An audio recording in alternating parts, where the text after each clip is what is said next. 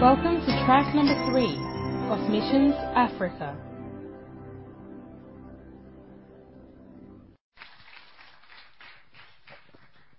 Hello, hallelujah.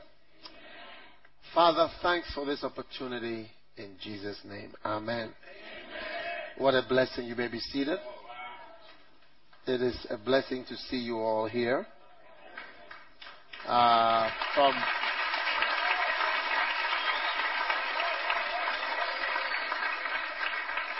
How many of you are from Zambia? Wow. How many of you from Zimbabwe? Wow. How many from Malawi? Wow. How many from Lubumbashi?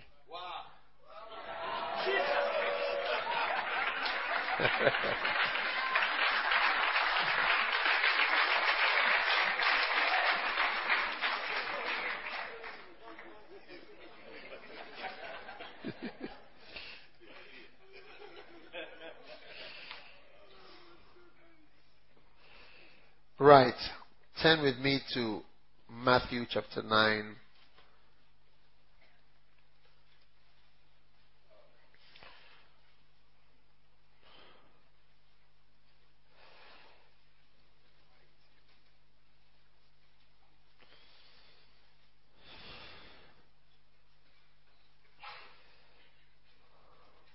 Our theme is the ministry of the sower.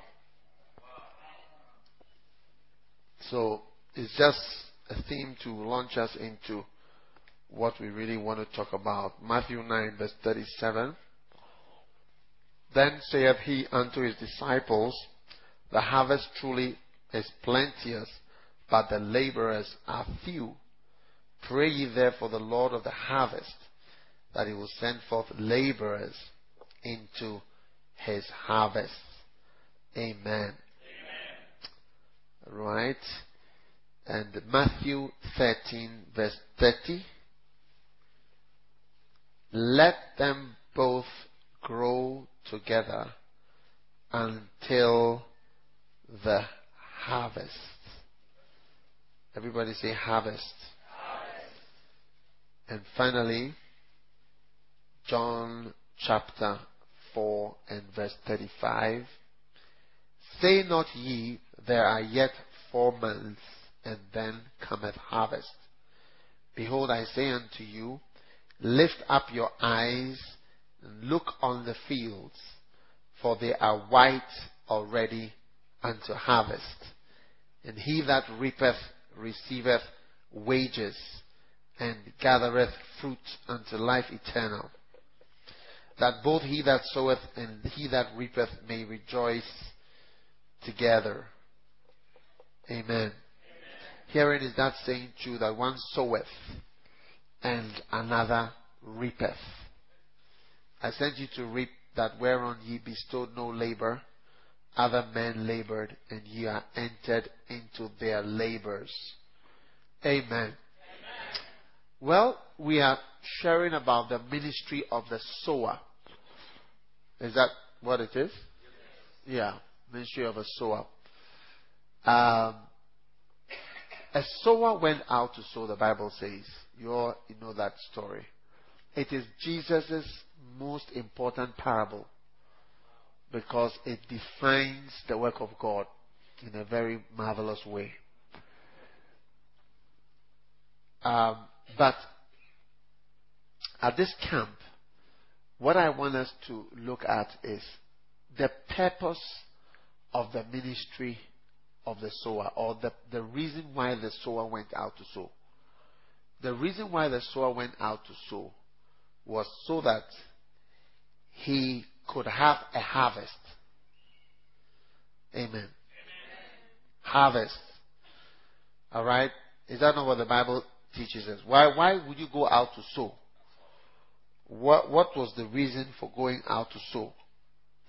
It says, Then saith he unto his disciples, The harvest truly is plenteous, but the laborers are few. Pray ye therefore the Lord of the harvest that he will send forth laborers into his harvest. Amen. So we are learning from this right here that Jesus, okay, is um, Jesus is teaching that there, there is a harvest. Okay? There is a harvest. And the sower goes out to sow so that he can have. Is that Godwin's wife? What's her name again? Di. How are you? Good to see you. um, have, uh, have the sower goes out to sow so that he can have a harvest. What do you think? Yeah. So if the sower goes out to sow and doesn't get a harvest, then we've got a problem. Isn't it? So, all the sowing that we've been sowing in the church is intended to give us a harvest. All right? Now, um, Paul said something. Uh, Paul said something interesting. Um,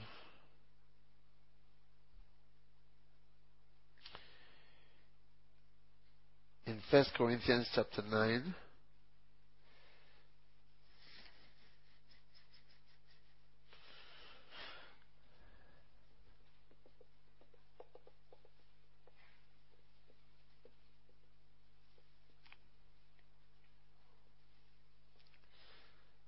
First Corinthians chapter 9.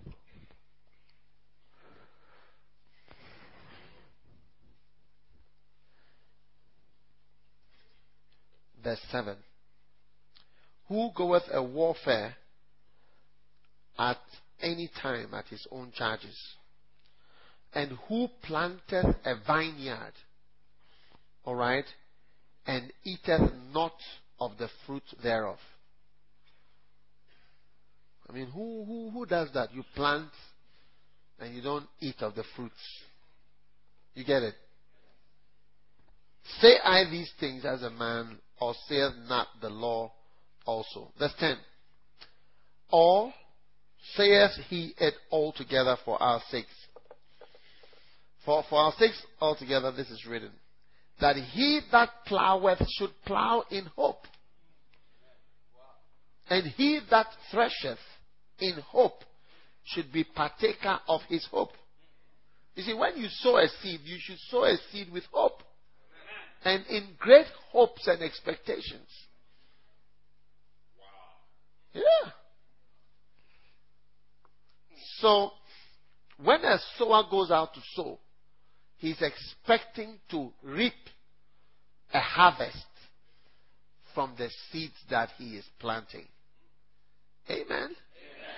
So as we are, we are here in Zambia, in Malawi, in Zimbabwe, in Lubumbashi. All right, next time I'm not going to join you all together because I can see that most of the people in Zimbabwe didn't come. So next time I will not. Al- I will go to um, God if the Lord permits. I will go to Zimbabwe wow. and then. I will not allow anybody from Zambia to come there.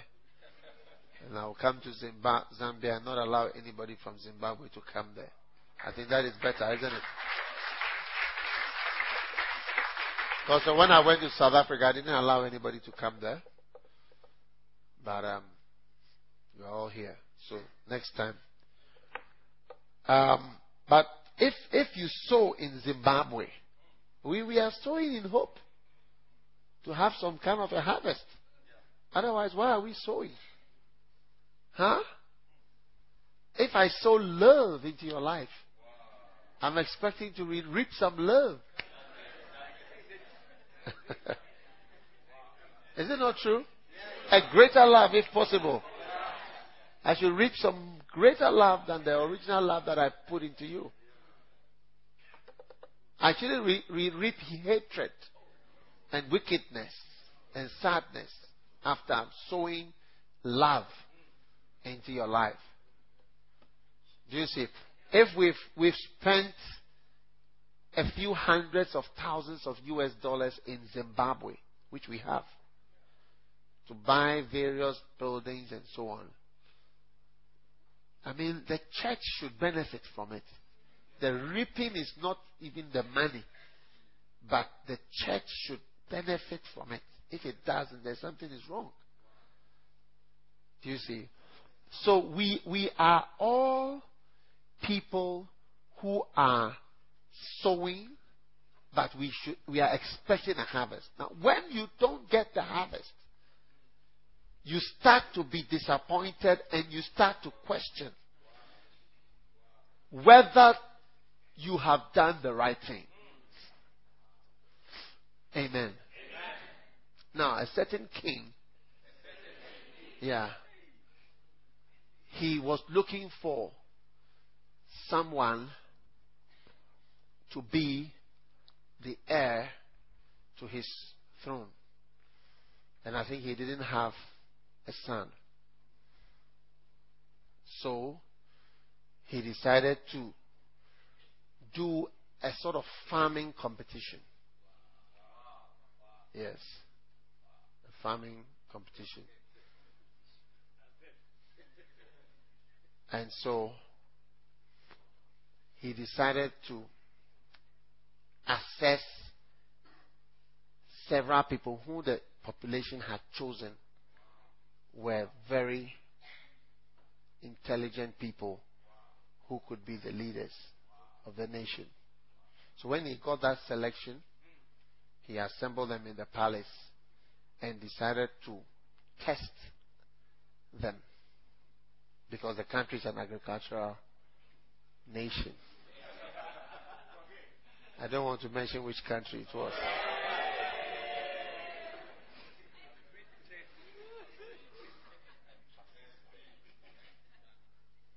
So he said, I want to see your agricultural skills and care over a period of three to four months. So he shared seeds to all of them to go and plant.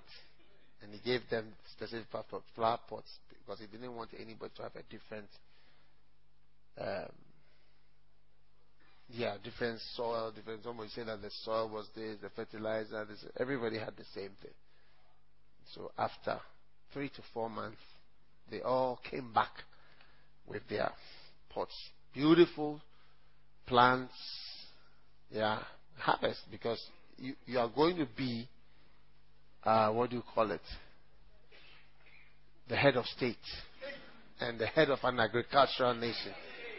So you must know how to. So they were going to assess all the plants of the people. Some had grown very tall, some had branches, some had different things that they were all working with. And one guy came and his pot was totally empty. Yeah. So, no, he didn't have skills. He didn't have whatever. So when the time for assessment came, the farming, whatever, minister, they came, they assessed all of them and everything. Then the king also came and they had chosen the right one. They chose this guy with a very beautiful pot. And then the king came along and said, No, no, no, no, it's not just using that guy. Does not agree to that. The guy with the empty pot. What a shock. He said, Because all these people are alive, before I gave the seeds, I boiled all the seeds. I boiled all the seeds. All the seeds were boiled. And all of them are lying because they all had boiled seeds which should never have grown out of them. So the only honest person amongst them is the man with the empty pot. And he chose that guy yes, to be the head of state. Wow. Is it not amazing? Now, for some of us in the church work, it is as though we are planting boiled seeds.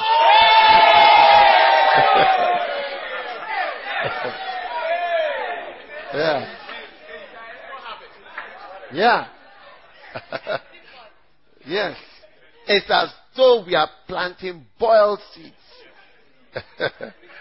because things are not coming out of the pot as it should be.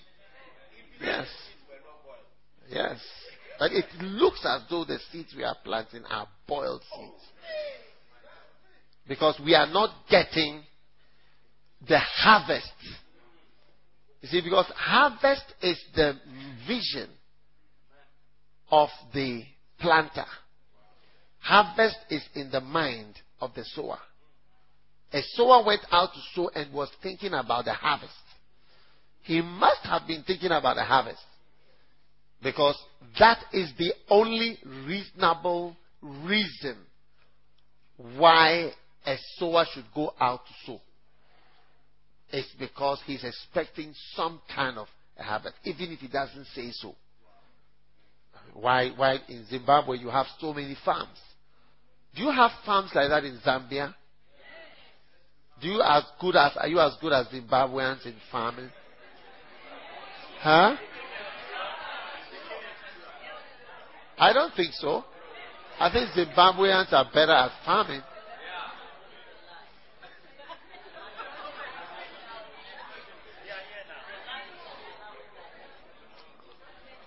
Yeah. So, um, we as a church are looking for a harvest. And not just a harvest, but a bumper harvest of all the things that we have been planting. Now, if we as pastors, shepherds, and workers in the church are sowing all these seeds, then our question is where is the harvest? Where is the harvest? Huh? Yes. We want to make some midstream corrections so that whatever is limiting the harvest. You see, that's why that competition that the king organized, it's, it's a real competition. Only that, that on that day, he was not really looking for agricultural skills, but honesty. But if he had given them normal seeds, you could have seen the different things that uh, could have come up. But on that occasion, he was looking for honesty. So when you have given you a seed that has been boiled, and you have come up with a very tall plant, hey! I mean, it shows that there's something wrong with you. Are you with me? So, we are looking for something that is going to increase the harvest. Now, Bishop Richard, I believe, was sharing with you about the advantages of a mega church. Now, the advantages of a mega church are like the blessings of the harvest. You see, if did you finish all the 25? Oh, really? Did they show you that you get more beloveds? Oh, that's a very important one. When you have a mega church, there are more beloveds. There are more possible people to marry. Yeah. How many are not married? Lift your hand if you are not married. Wow. Oh, where are you people from? Are you from Zimbabwe? Zambians who are not married. Receive it. And you are from Zambia. Malawi. Okay. Now, God wants all of us to marry because when you come into the world, it's a natural drive to have sex and to marry. And even when you don't marry, or even when you have sex, you still have an imagination of how it would be like if you, you be married. You still have an imagination. Yeah. You have some delusion, idea, feeling what it would be like. You get it? To be you and whatever happily ever after living. It's, it's a kind of idea that you have. So, a mega church builds a large community of potential beloveds. Yeah. All types of beloveds. Now, the, you can see from the different types of Coca Cola that we have today, when they are even offering you a drink these days, it's not a simple thing. Do you want Sprite, Coke, juice, 7 Up, Coke Light, series, Coke what? Zero, Pepsi, Fanta. So many. And you'll be surprised. People will choose, everybody will choose something different. So me, when I go to a restaurant with, I, I, I like to say, everybody cook. Don't start. Uh, just to take a, a drink order becomes a very long process. Meanwhile, it's all sugar that is being dissolved sugar. Either color black, color red, color orange, color whatever. Dissolved sugar.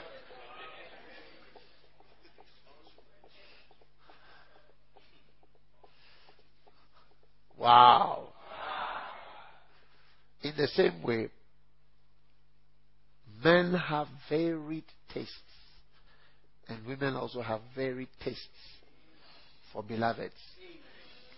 I mean, you will see somebody who uh, is going to marry. You would have thought that he would have married this person, but he said, No, no, no. I don't like it. I want this person. I said, No, no, no, no. I like this person. And they are always choosing somebody different. It's amazing. Sometimes when you are a pastor and officiating the wedding, certain thoughts will be occurring to you at the wedding. That why did this person choose this person? What did they see? But it's like the drinks that we order. Everybody has a different drink. When you have a big church, your type will be found in the church. Yeah. If you like short ones, we have short. If you like fat ones, we have mega ones. We have people that fit on one and a half chairs. Yes, yeah.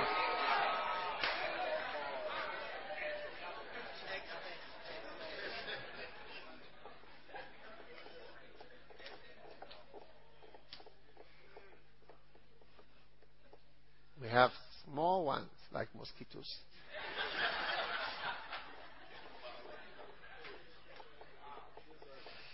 So it's an advantage of a mega church.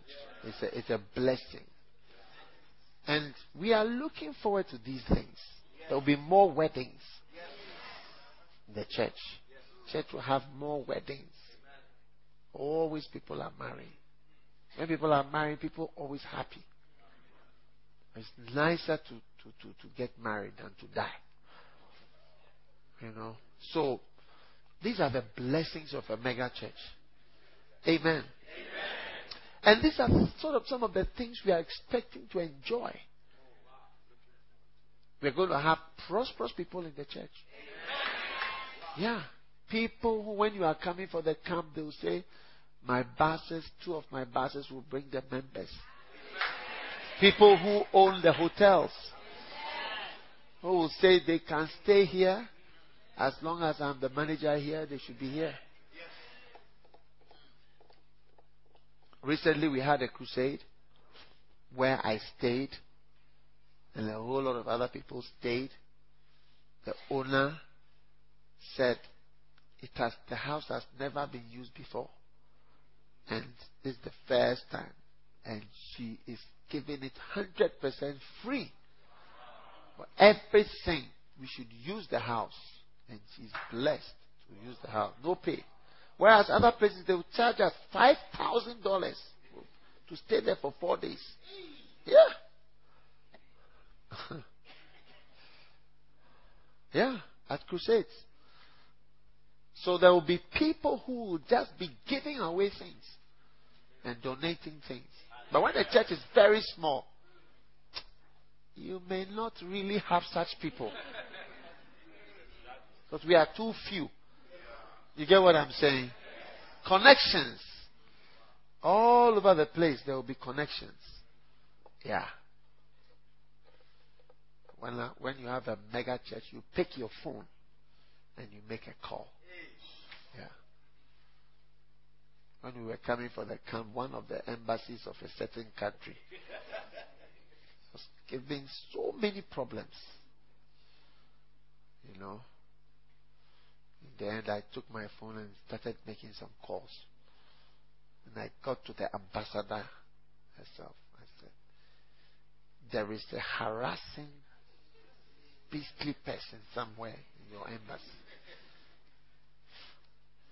But you see, when the church is not big, you cannot know the ambassador. Are you with me? So there are a lot of benefits. A lot of benefits of a big church.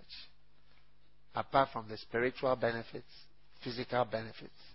So all of us should want the church to be big. You see, and the bigness of the church is the harvest of the sower. The sower has gone out to sow, and the result of his work is what you are seeing. Amen. Amen. So if you deny us of the harvest, he says that he that ploweth should plow in hope, and he that thresheth in hope should be partakers of his hope. Now listen, if we have sown into you spiritual things, is it a great thing if we shall reap your carnal things? In other words, if we sow, is it a big thing if we reap? No. No, it is to be expected. Yeah. If I have sown into your life, is it a surprising thing if one day I should benefit from having sown into your life? You should never be angry with that. And you should rather want me to reap. Otherwise, you are trying to intervene in God's laws and preventing God's laws from happening. Yeah, you are trying to prevent what God has set in motion. That the one who sows should reap. Now, as we are all here, we are going to build a mega church. And the churches that we are building and the work, things that we are sowing are things that can and should become large. The harvest. We want the harvest, I tell you. And we are not backing down from that vision. We are, we are determined we are determined to experience the harvest for which we set out to sow in hope. Even if there are setbacks, even if there are slowing down of certain things, even if it's not as fast as we thought it would be, we are more determined than Alexander the Great. Hey! Yes. We will not back down. We will not return from our original idea that we set out with. Yes. We wanted to have thousands of members, not tens of members, not hundreds of members. Thousands of souls. Thousands. That is what we set out for. And we, we cannot be turned back. Yes. Like, go back to the house.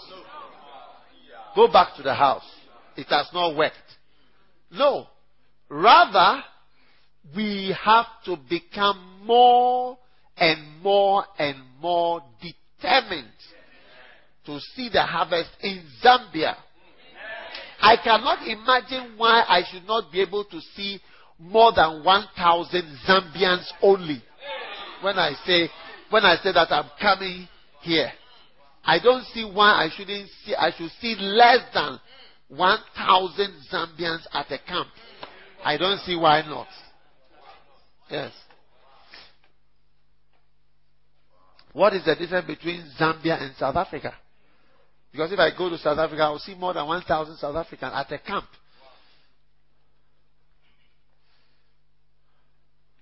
Yeah.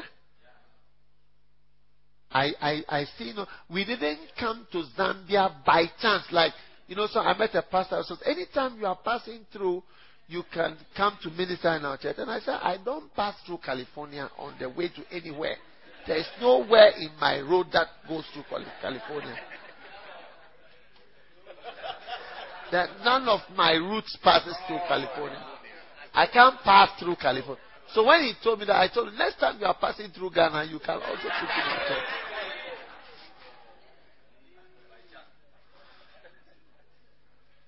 What I'm trying to say is that we didn't go to Zambia or Zimbabwe. We didn't go to Zambia um, accidentally. Like we were going somewhere, then Zambia was on the way.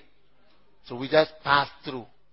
Intentionally, we got there. Intentionally, we've planted churches. Intentionally, we are building the church and doing the work.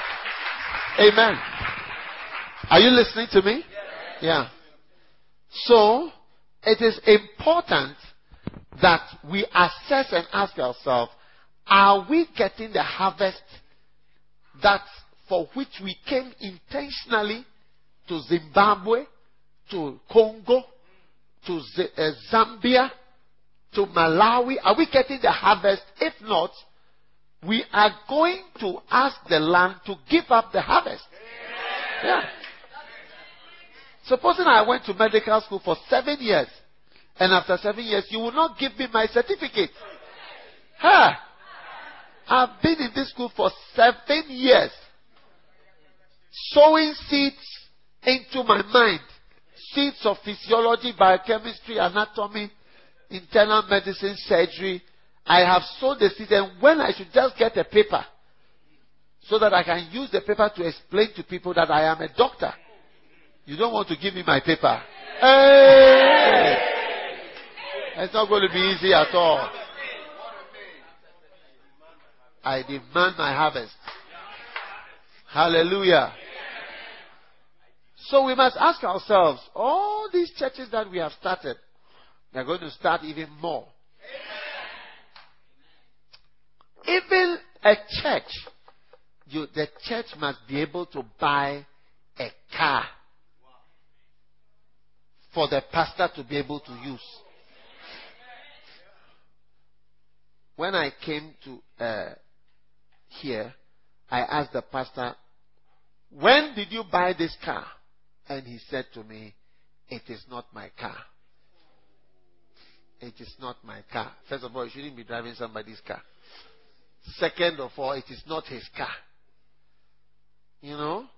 But you see, a church, you see, like my church, I don't struggle to have a car. Yeah. I've been the pastor of that church for 25 year, odd years and more. I shouldn't struggle to, to know which car to use. I don't have to struggle. All, all these are, you see, all this lack of this, lack of this, lack of this is a sign of the seeds have been sown and the harvest is not coming. Yeah. I shouldn't struggle to have a car. By the grace of God. Whatever car I think is good for me, I should be able to, to have one. I don't have to be at the mercy of people. Or even some of you can even to even be able to sow cars and say, This is a car we have bought for you. I visited a pastor friend of mine recently, And then I saw a certain car that only certain people use. And he said, This car, uh, my church member has given it to me. He says I should use it. I don't I don't use cars that you give me to because I, if what about if I go and crash the car? And then I become I have to do body works. A car that I I haven't even bought one. I'm doing body works on a car that I haven't bought before.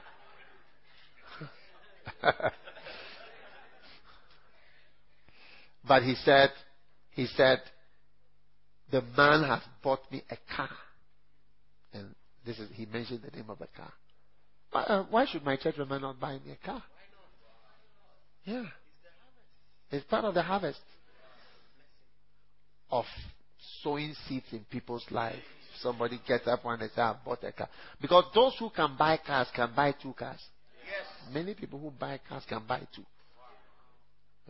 Many people who can buy one car can buy two cars. And can decide. So, when your church hasn't got members with cars, you need members with cars. Amen. Amen. All these are signs of lack of harvest. The returns. Amen. Amen. And a pastor is not a, I am not in, in the pastoral work to get a car. No, no, no. When I was a student, my father bought me a brand new car. New with the rubbers on the car. Do You understand? New, new car. I never, I, I was a student when I had my first new car. Yeah, a student in school. And I, I, I'm not preaching because of car. Yeah, I've never had a vision, a dream to have a very nice car. My dream car was Peugeot 405. Peugeot 405. When I say dream, it is a dream that I had that God should bless me to have a Peugeot. Is that how you call it a Peugeot? Peugeot? Peugeot. Peugeot. Peugeot. Peugeot. Peugeot. Peugeot. Peugeot. Peugeot 405. Peugeot. How do you say it in Zambia? Peugeot. Peugeot. But in Zimbabwe, the T is loud. Peugeot. Or Peugeot. That's not a very big car. Is it a big car? To have as a, a live stream. it's not a, it's nothing. It's not a special. And, my, and my dream it was a second-hand car. The, the, it was a second-hand Peugeot that I saw, and I said, Lord, bless me that this man's old car, not not used abroad, used in Ghana, that God should bless me so that I should have that second hand Peugeot. I'm explaining to you that we are not preaching to get a car. But as part of the harvest, do not be surprised if one day your church member buys a car and says, Pastor, you have been going up and down with this old car or struggling without shoes from here to here. Take this car and be blessed. There is nothing wrong with that. Peugeot. wow. Receive it. If we have sown unto you spiritual things, is it a great thing if we shall reap your carnal things. It's not a great thing at all. It's nothing. Alright? So, all all the benefits of a church cannot come when it is small. It's like the harvest is not a harvest until the harvest is really big. Look, um, when you are producing certain crops, unless it's in a certain quantity, it's not commercially viable. You just have to close down. When was it that you told me something has closed down? It's not commercially viable recently. Huh? Guinea fowls, not guinea fowl. Something else. They were pro- they were producing uh, whatever, but it's like they don't get enough of it, so it's not worth producing. You see, so there is a certain quantity above which we must produce. Otherwise, it's not commercially viable and successful, even though we are getting some. See, so a church must cross a certain number. If it doesn't cross a certain number, certain aspects of the benefits of a church never come out. Yeah. It has to cross a certain size. That's, that's a fact. If the church doesn't cross a certain size, certain things which you, you are supposed to benefit from, and certain blessings for even miracle service. Look, it's not easy to have a miracle service with tw- only 20 people in the church. Even the pastor will be afraid when he's praying for the sick. Because as he is praying, eh, 20 people are standing there. And all of you stand at first two rows. One, two. Yeah. Suppose I'm having a miracle service. And these are the only people in the church. And as they stand there, what sickness can they have? then I'll say, maybe God is opening your eyes.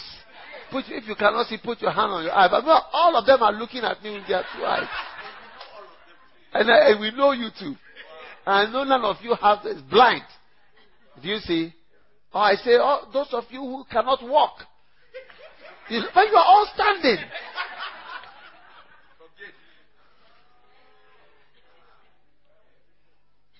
Wow. So even a miracle service with just a few people, it changes. It changes. Yeah. One day I was having just a few people like this, and then I finished preaching, and the Lord told me to pray for the sick. I said, Lord, it is not a nice thing that you are asking me to do now. Do you see? You are trying to spoil the service. But then I heard the Lord saying to me, if you don't pray for the sick, I'll kill you. I felt that that was what it was telling me. I prayed for that. In Jesus' name, you cannot see. Put your hand up. One person came and said, Look, this eye has been blind. And it has just opened. Yes, there were about 20 people there. They are blind. We are blind. Yeah. But you, you, you need to hear something. I'll kill you or something before you. Normally, normally when the church is small, it, it takes supernatural power to be able to do certain things. Yeah. So, sit down. You find out that God wants to bless us so much, but the church must get to a certain level, and the harvest must come to a certain place. For all of us, for you to even benefit from a miracle service. I'm telling you, or for certain kinds of people to be in the church, or certain benefit for your pastor, always sweating because he's always walking and he's very sweaty. Oh. One day I went to a restaurant and the waiter was always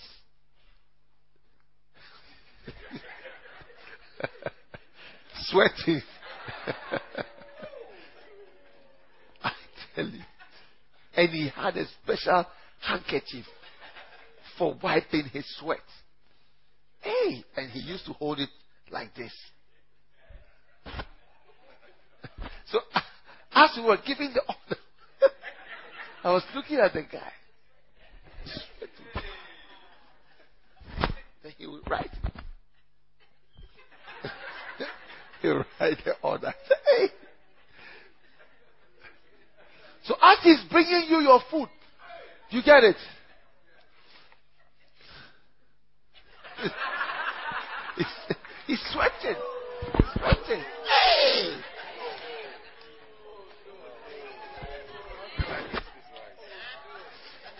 And he's serving you the food.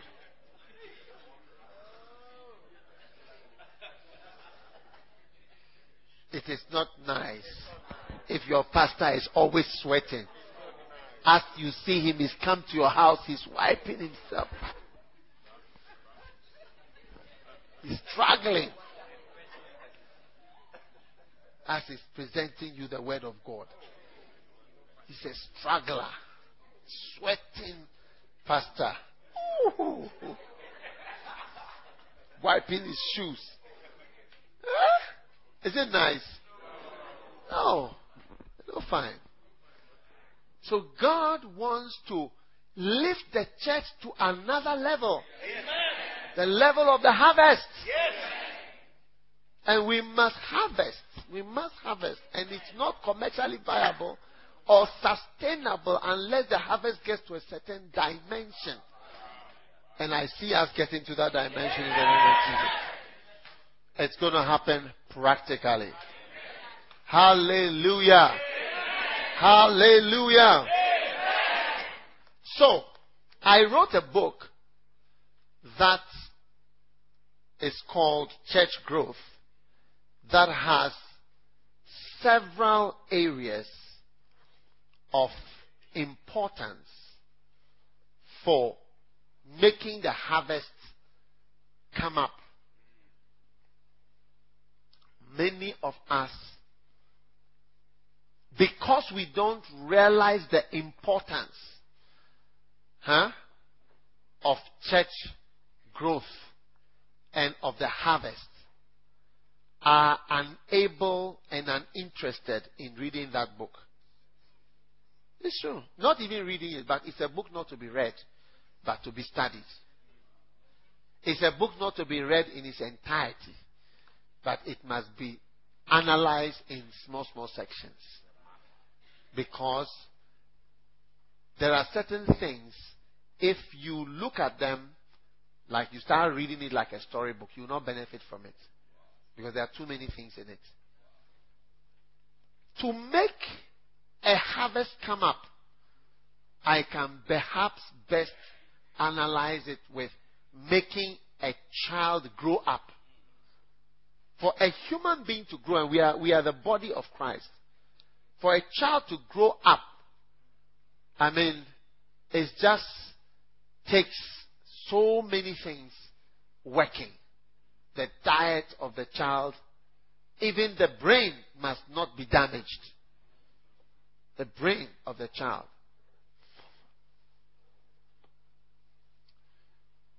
When you give birth, don't allow them to keep you in the labor ward beyond a certain time. When you see that from the time that you started having contractions, you know, there should be a certain time that by which the baby should come out.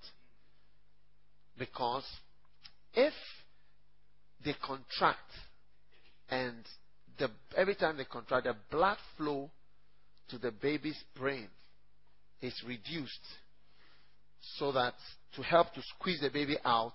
It's like that. The blood flow and the oxygen is getting less, so that the child is under stress. So you, when you are monitoring the heart, you see that the heart rate will go. So the child that is coming out is, is being squeezed. Very traumatic experience to come out into the world.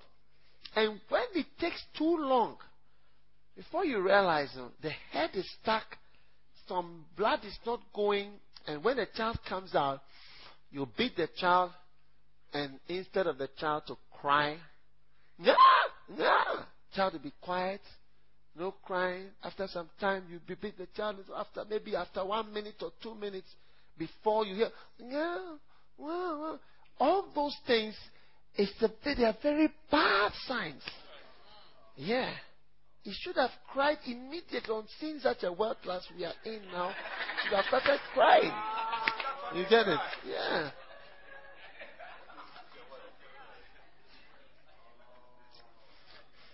And you see, not that it's a bad world that God made, but the devil, the viper, has bitten and it has affected the world. Are you listening to me? And when the brain is damaged, you will see a child which should grow. It cannot grow. Sometimes they are shorter. The brain cannot work. And they cannot think. And sometimes they cannot move parts of their bodies. All kinds of things. You see the person, he cannot develop. He's seven years old. He doesn't know when he wants to poo poo. Meanwhile, the stomach developed. So he's no more eating milk. He's eating normal pap and meat. So the poo poo is not the child one. The child poo poo, it doesn't smell and doesn't have a certain, it smells, but not in the same way. You know that it's a milky poo poo. But this is a real mature one. Hey!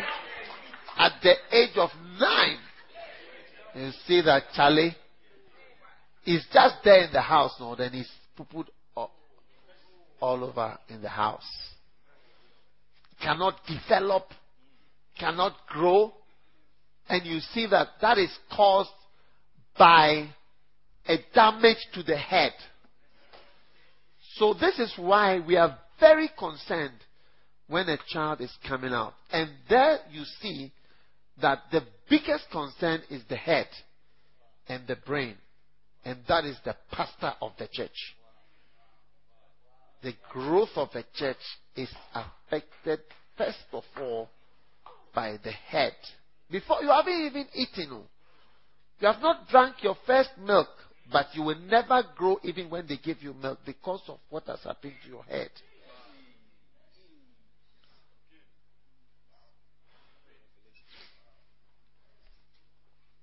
I said you haven't drunk your first milk. Oh. But no matter what milk they give you and vitamins they give you, you cannot grow beyond a certain point because of the the head is not correct from the whole process that has come. So church growth can be laid squarely, the failure of it or the success of it can be laid squarely at the feet of the pastor, the head. So when your church doesn't grow, eh, you are a pastor, you are a good pastor, you never blame the people. So the people are some way, the people are like this, the people are like that. There, there is nothing wrong with the people. I have noticed many times you see that a church cannot work. This is not good. This is not good.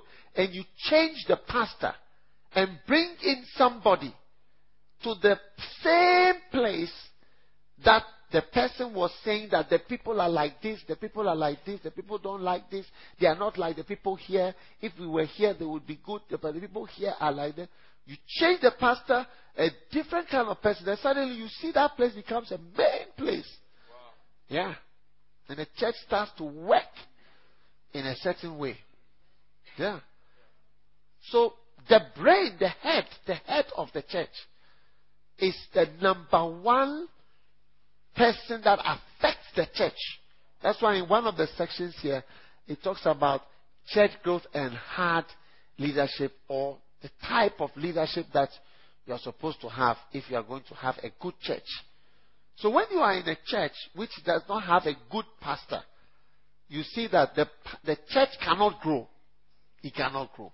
It cannot, it cannot grow. You may have a very good singer. You may have a very good keyboardist.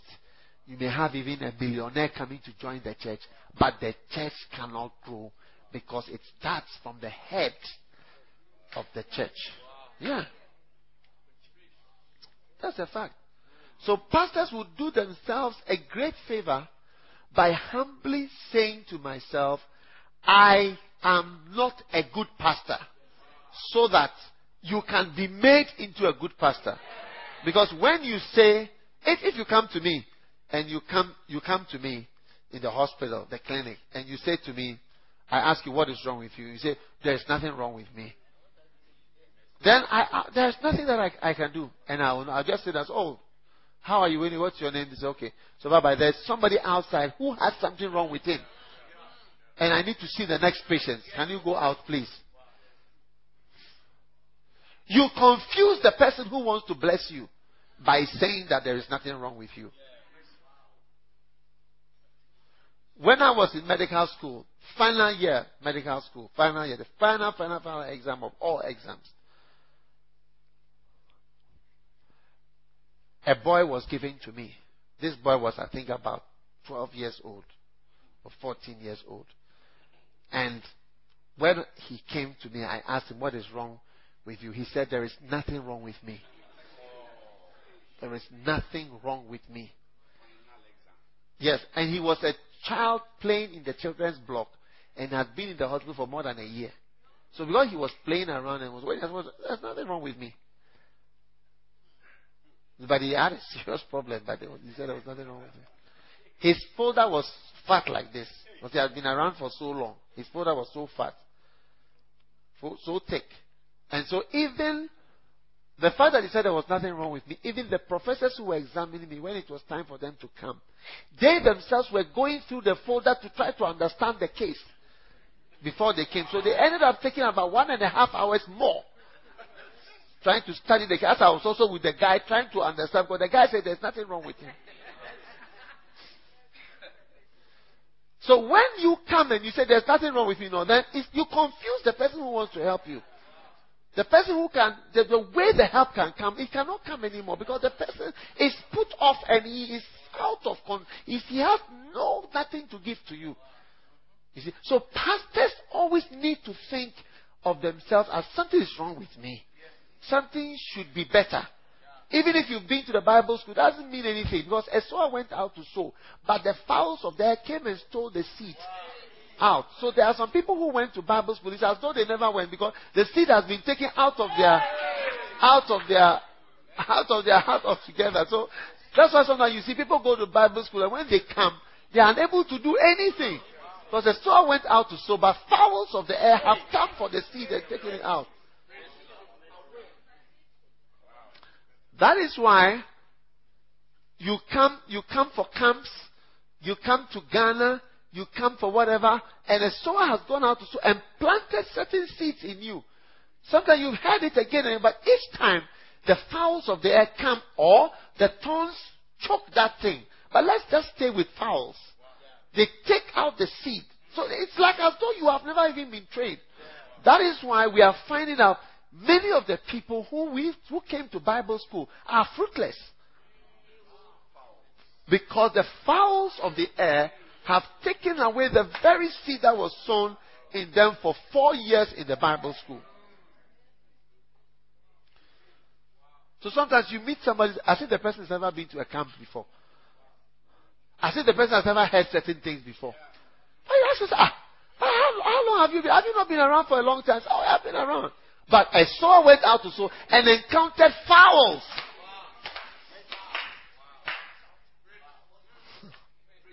Fowls. Zambian fowls. Zimbabwean fowls.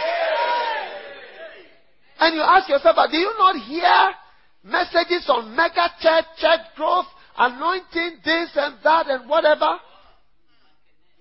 Makane, and have you not got whatever?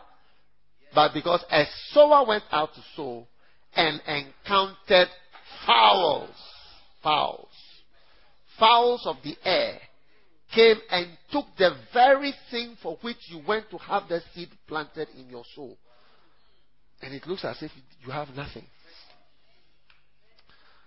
So, a pastor often needs the seed to be resown. That is why we read books.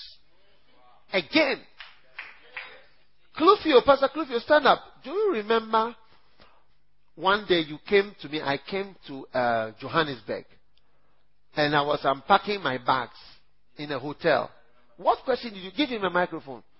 What question did you ask me when you saw me unpacking my things in my in my bedroom, in my hotel room? I asked if he's still reading the same book that I first, I mean, he first got it. That was about after 10 years. Yeah. You saw the book where? In your in your hotel room, in your among the things that you're unpacking. I, I put by Yes, my yeah. I, I put by my bedside, By isn't it? bedside, yeah. I was unpacking my things. You know, when you arrive somewhere, sometimes you unpack your things that you are going to use, isn't it? Like your Bible or whatever. Yeah. So I unpacked my Bible and some other things, isn't Yes, it? yes. And you saw it. And I saw it Yeah. He was observing what I was doing. And not only was he observing, but he was reading to see what I was checking.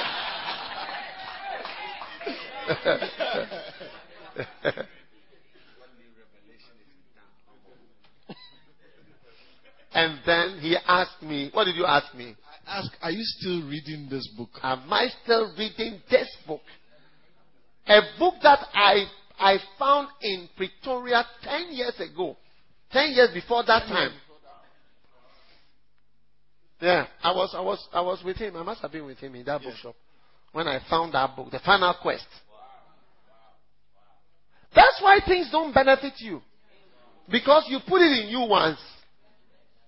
And the fowl of the air picks it up tomorrow. And it's gone. So, you, so many of us are like people as if we've ever, you, as if you don't have somebody who has written a book about A, or you don't have somebody who has even preached about B, or you are like somebody who has never ever heard a certain message like this ever before in this world. Yeah, many, many of my people are like that. And all the things that I'm preaching to you, they are all practical things, truly. Because I, the theoretical ones, there are many things you can write about. But I, I, I, it's so difficult to write a book that I avoid writing things about theories.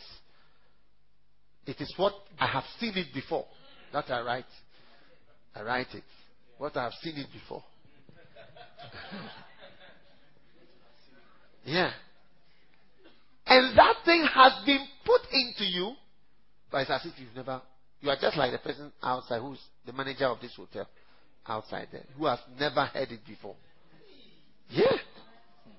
So that is how come you find lighthouse churches which are small. Very small. Although the founder of the church has a big church and has many big churches. But you see that the children, as if he has never shared with them the secrets, but he has shared it with them, but the fowls of them have picked it up. That is why you need to sow and re-sow and re-sow, and so that after 17 sowings, then it finally lodges. Even this morning, the book that I was reading is a sequel to that book. I was reading it this morning. Yeah. Yeah. I was reading it again this morning.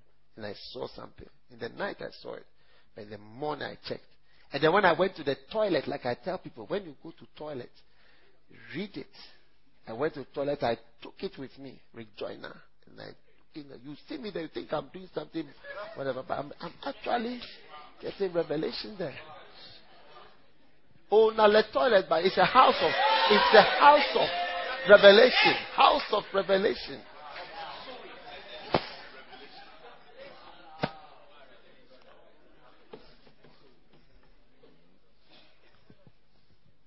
And on top of that, when you come to the people whom the fowls of the air have taken the seed, and you take out the very seed which has been stolen from them, and you open it and say, I want to plant in you a seed which I planted last time but has been stolen. The reason I know it's been stolen because I can see there's no fruit or harvest from it. They start to feel sleepy. And they start to die in front of you when you even suggest that I am going to replant a seed. So most of the time when I'm preaching, I'm preaching from my books, but I don't say what book I'm preaching from. Because the very people whom the fowls of the air have stolen that seed from are the very people whose pride And a lot of pride is based out of nothing. It's called idiopathic pride. Are the very people who need the seed to be replanted. You, you cannot even preach to them. The way the attitude will be, you even die out of preaching before you finish preaching. It's true.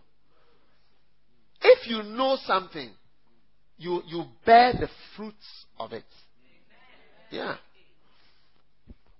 Wow. Are you listening to me? Yeah. Sit down.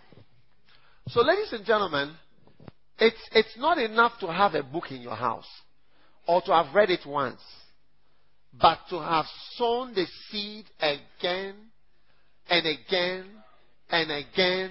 And if, until you see the fruit of it, I don't think you should ever. Because for me, if, if I wanted it, if I wanted my church I would take two books, Church Growth and Mega Church. I will have them on my left and on my right, and my two children, one on my left, one on my right. I will never leave those, those two books until my church becomes big. And it will become big. But, by opening it, you see something. You just, if it's like, like, like magic, just open. Anywhere you open. But it's not a book, it's not a reading book like a story book, so I finish reading it. It's something that a page is a revelation. And on that page is the revelation that you need for a certain seed to come. Well, if, if I sow a seed of church growth into you and you reap it, you, churches will grow out of church will grow. Look, I went to Yonggi Cho because I wanted my church to grow. Because his magazine is called Church Growth Magazine. Church Growth Magazine. His conference is called Church Growth International. His preachings are all, all the titles of his English message start with the word church growth. If he's going to preach about prayer, he writes church growth and prayer. If he's going to preach about miracles, church growth and miracles. If he's going to preach about the cell system, say church growth and the cell system. If he's going to preach about administration, it's called church growth and administration. Everything is church growth and that. So now I want my church to grow. So I start to go to where those seeds are. Do you understand? And try to invest in my life the seeds in particular that can lead to that thing. Because, and, and, and as I was leading, I realized what Yonggi Cho, many things you see in a book, you cannot apply it because you feel that you are different. But at a point, you realize you can apply it, but in a different way. For instance, when I read Yonggi Cho's book, he was talking about the cell system. He said, look, everybody's house can be used as a cell. But in Ghana, people didn't have houses. Most of my members were staying with their parents staying with their uncles, staying with their aunties. So I decided to do the cell system in the church on Thursdays. So the cells are in the church. That is what gave rise to ministries, shepherds, uh, ministry meetings, and uh, fellowship shepherds, ministry shepherds, chapel shepherds, and so on. My sister here is really hear this.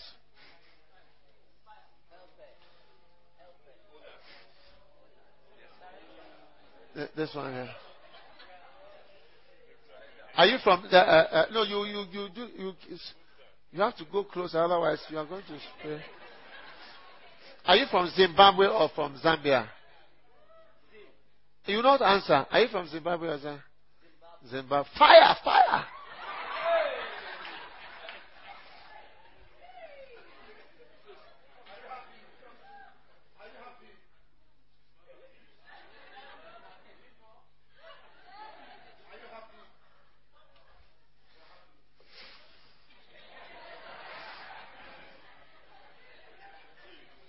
All right. Now, are you listening to me? So the point, the point that I'm trying to make, hallelujah. The point that I'm trying to e- explain to you, hello.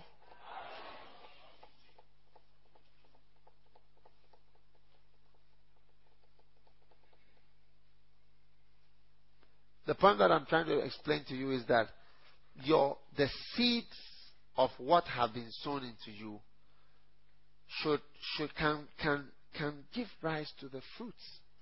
I sowed the seed of church growth into my my life. Amen. I listened to the tapes over and over and over and over. Yeah. I listened and listened, and I went to Korea. I was sowing seeds into my life, church growth. Today I'm benefiting from church growth. My churches have grown. The churches have grown literally. Yeah, literally grown. I went to church growth. I read church growth magazine, listened to read Yonggi, or bought every single book Yonggi Cho had written, read successful cell groups, church growth, anything by Yonggi Cho because I'm interested in church growth. And I sow and resow and resow and resow and resow to get a harvest. Google largest church in Ghana. You will see. Google largest church building in Ghana. Largest is largest. Google and see. yeah.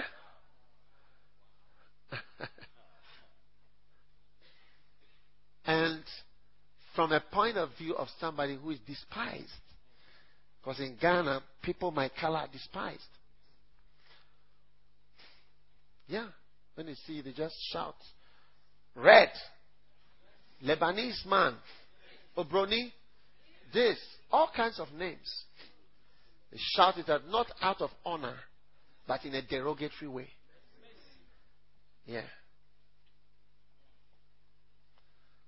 So, what I'm saying is that I'm trying to explain to you that you can have a harvest. So nobody should be jealous of me. My church is grown. My church can buy me anything that I need, including a plane. If my church wants to buy a plane, we can buy the plane with cash tomorrow. With cash. An aeroplane. Oh, yeah. I'm talking about a harvest. I can buy an aeroplane tomorrow. I know how much a plane is. yeah. If I am not buying a plane, it's because I don't want to buy a plane, not because the church cannot buy a plane, not a car. Not a car. Yeah. Tomorrow, tomorrow we'll buy it. If, if that is what I want. That is what we need. All right? Maybe a small plane, but we can buy. plane is a plane.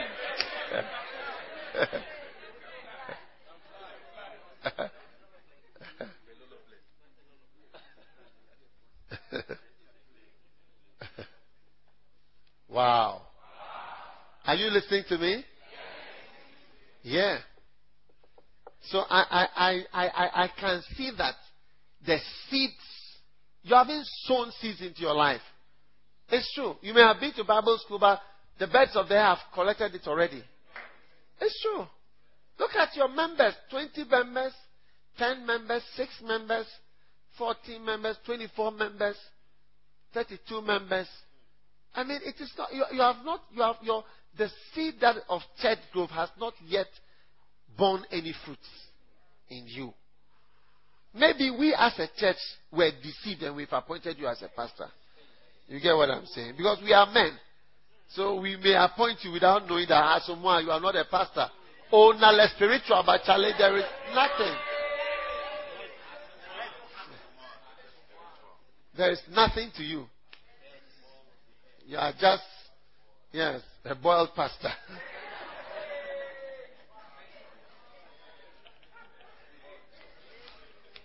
wow.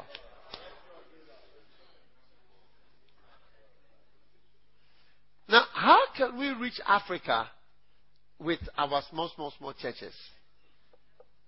You know, there are a lot of people in the world, and more people are being born. You know, more and more people are becoming all kinds of things today. You know, and God wants us to rise up and do better. Because every single member in the church, uh, uh, all of you sitting here, you are all souls that would have been armed robbers, thieves, HIV addicts, sexual machines. Do you like sex in Zambia? Are you, are you sexual in Zambia? Huh? Zambia and Zimbabwe, who likes sex more?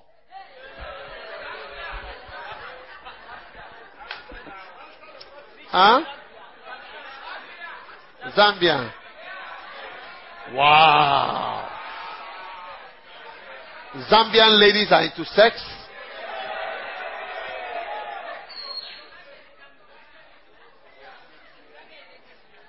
Wow.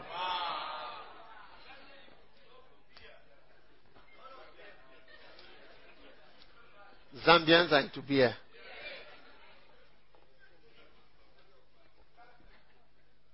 What about sex? They're not into sex. You're into marriage. But I heard Zambians know how to have sex well. They are specialists. Of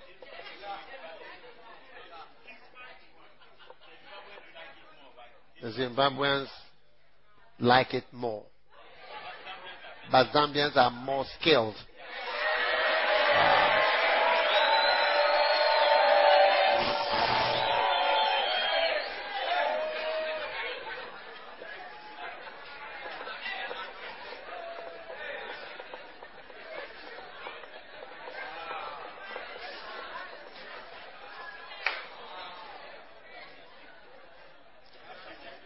How can we reach the whole world with our small, small, small, small churches?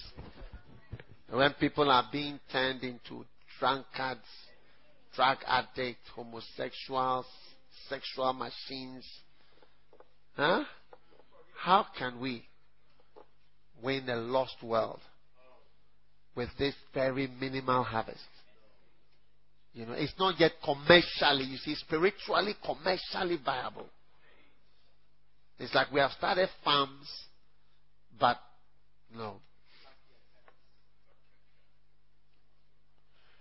I had a I had some cows.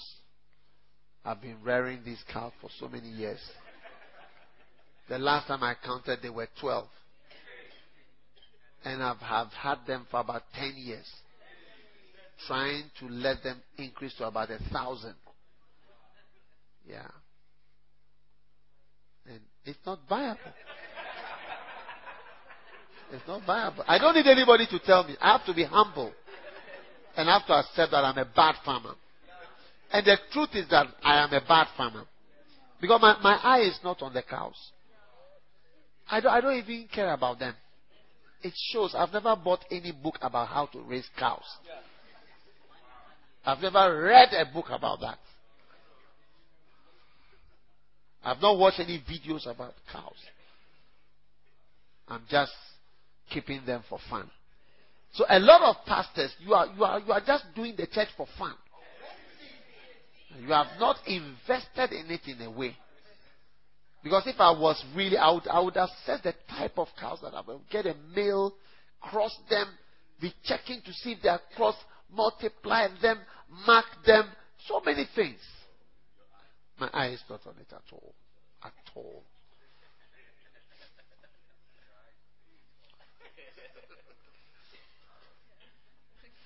So, what I want you to know is that we must have our eye on the church growing and increasing and multiplying. Because when a church is bigger, it's a sign of human beings who were out there at the mercy of the devil and look at where you are here today. All of you guys stand up. You want all of you guys here. These guys. Are you students? Are you students? No, no, no, not you. Not you. Yeah, you. Are you students? Where? What university? Chreso. Which country is that? Zambia. Wow. If you were not in the house of God, where would you be? You are laughing. Where do you think you would be if you were not in the house of the Lord? Probably what? I cannot hear. Drunkards. Do Zambian men like drinking?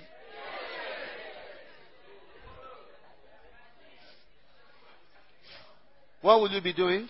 I'll be probably drinking almost every day. At your age? Yes. How old are you? I'm 28. Drinking every day. Every day, Bishop. What about this one? The same answer. You'll be doing what? Uh, drinking. Drinking. Yes. More than sex? No. No, no sex. Drinking. What about this one? Yeah. Drinking and sexing. Drinking and sexing. What about this one? Drinking and fornicating. Drinking and fornicating. How old are you? How old? Use the microphone, please. 19. 19. 10 in 20. So you'd have been drinking and fornicating. Yes. And what about Alex?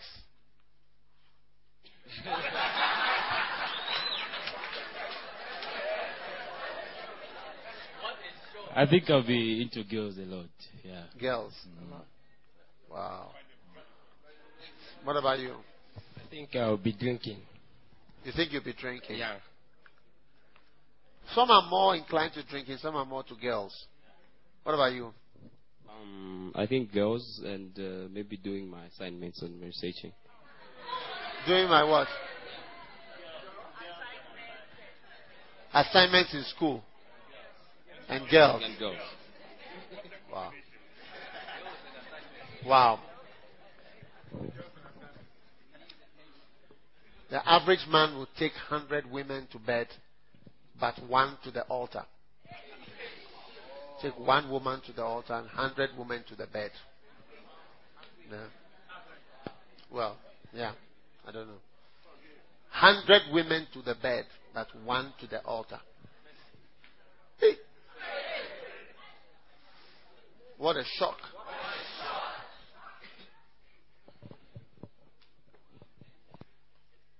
Amen. Okay, gentlemen, sit down. Thank you. Thank God for His mercies. Thank God for His love.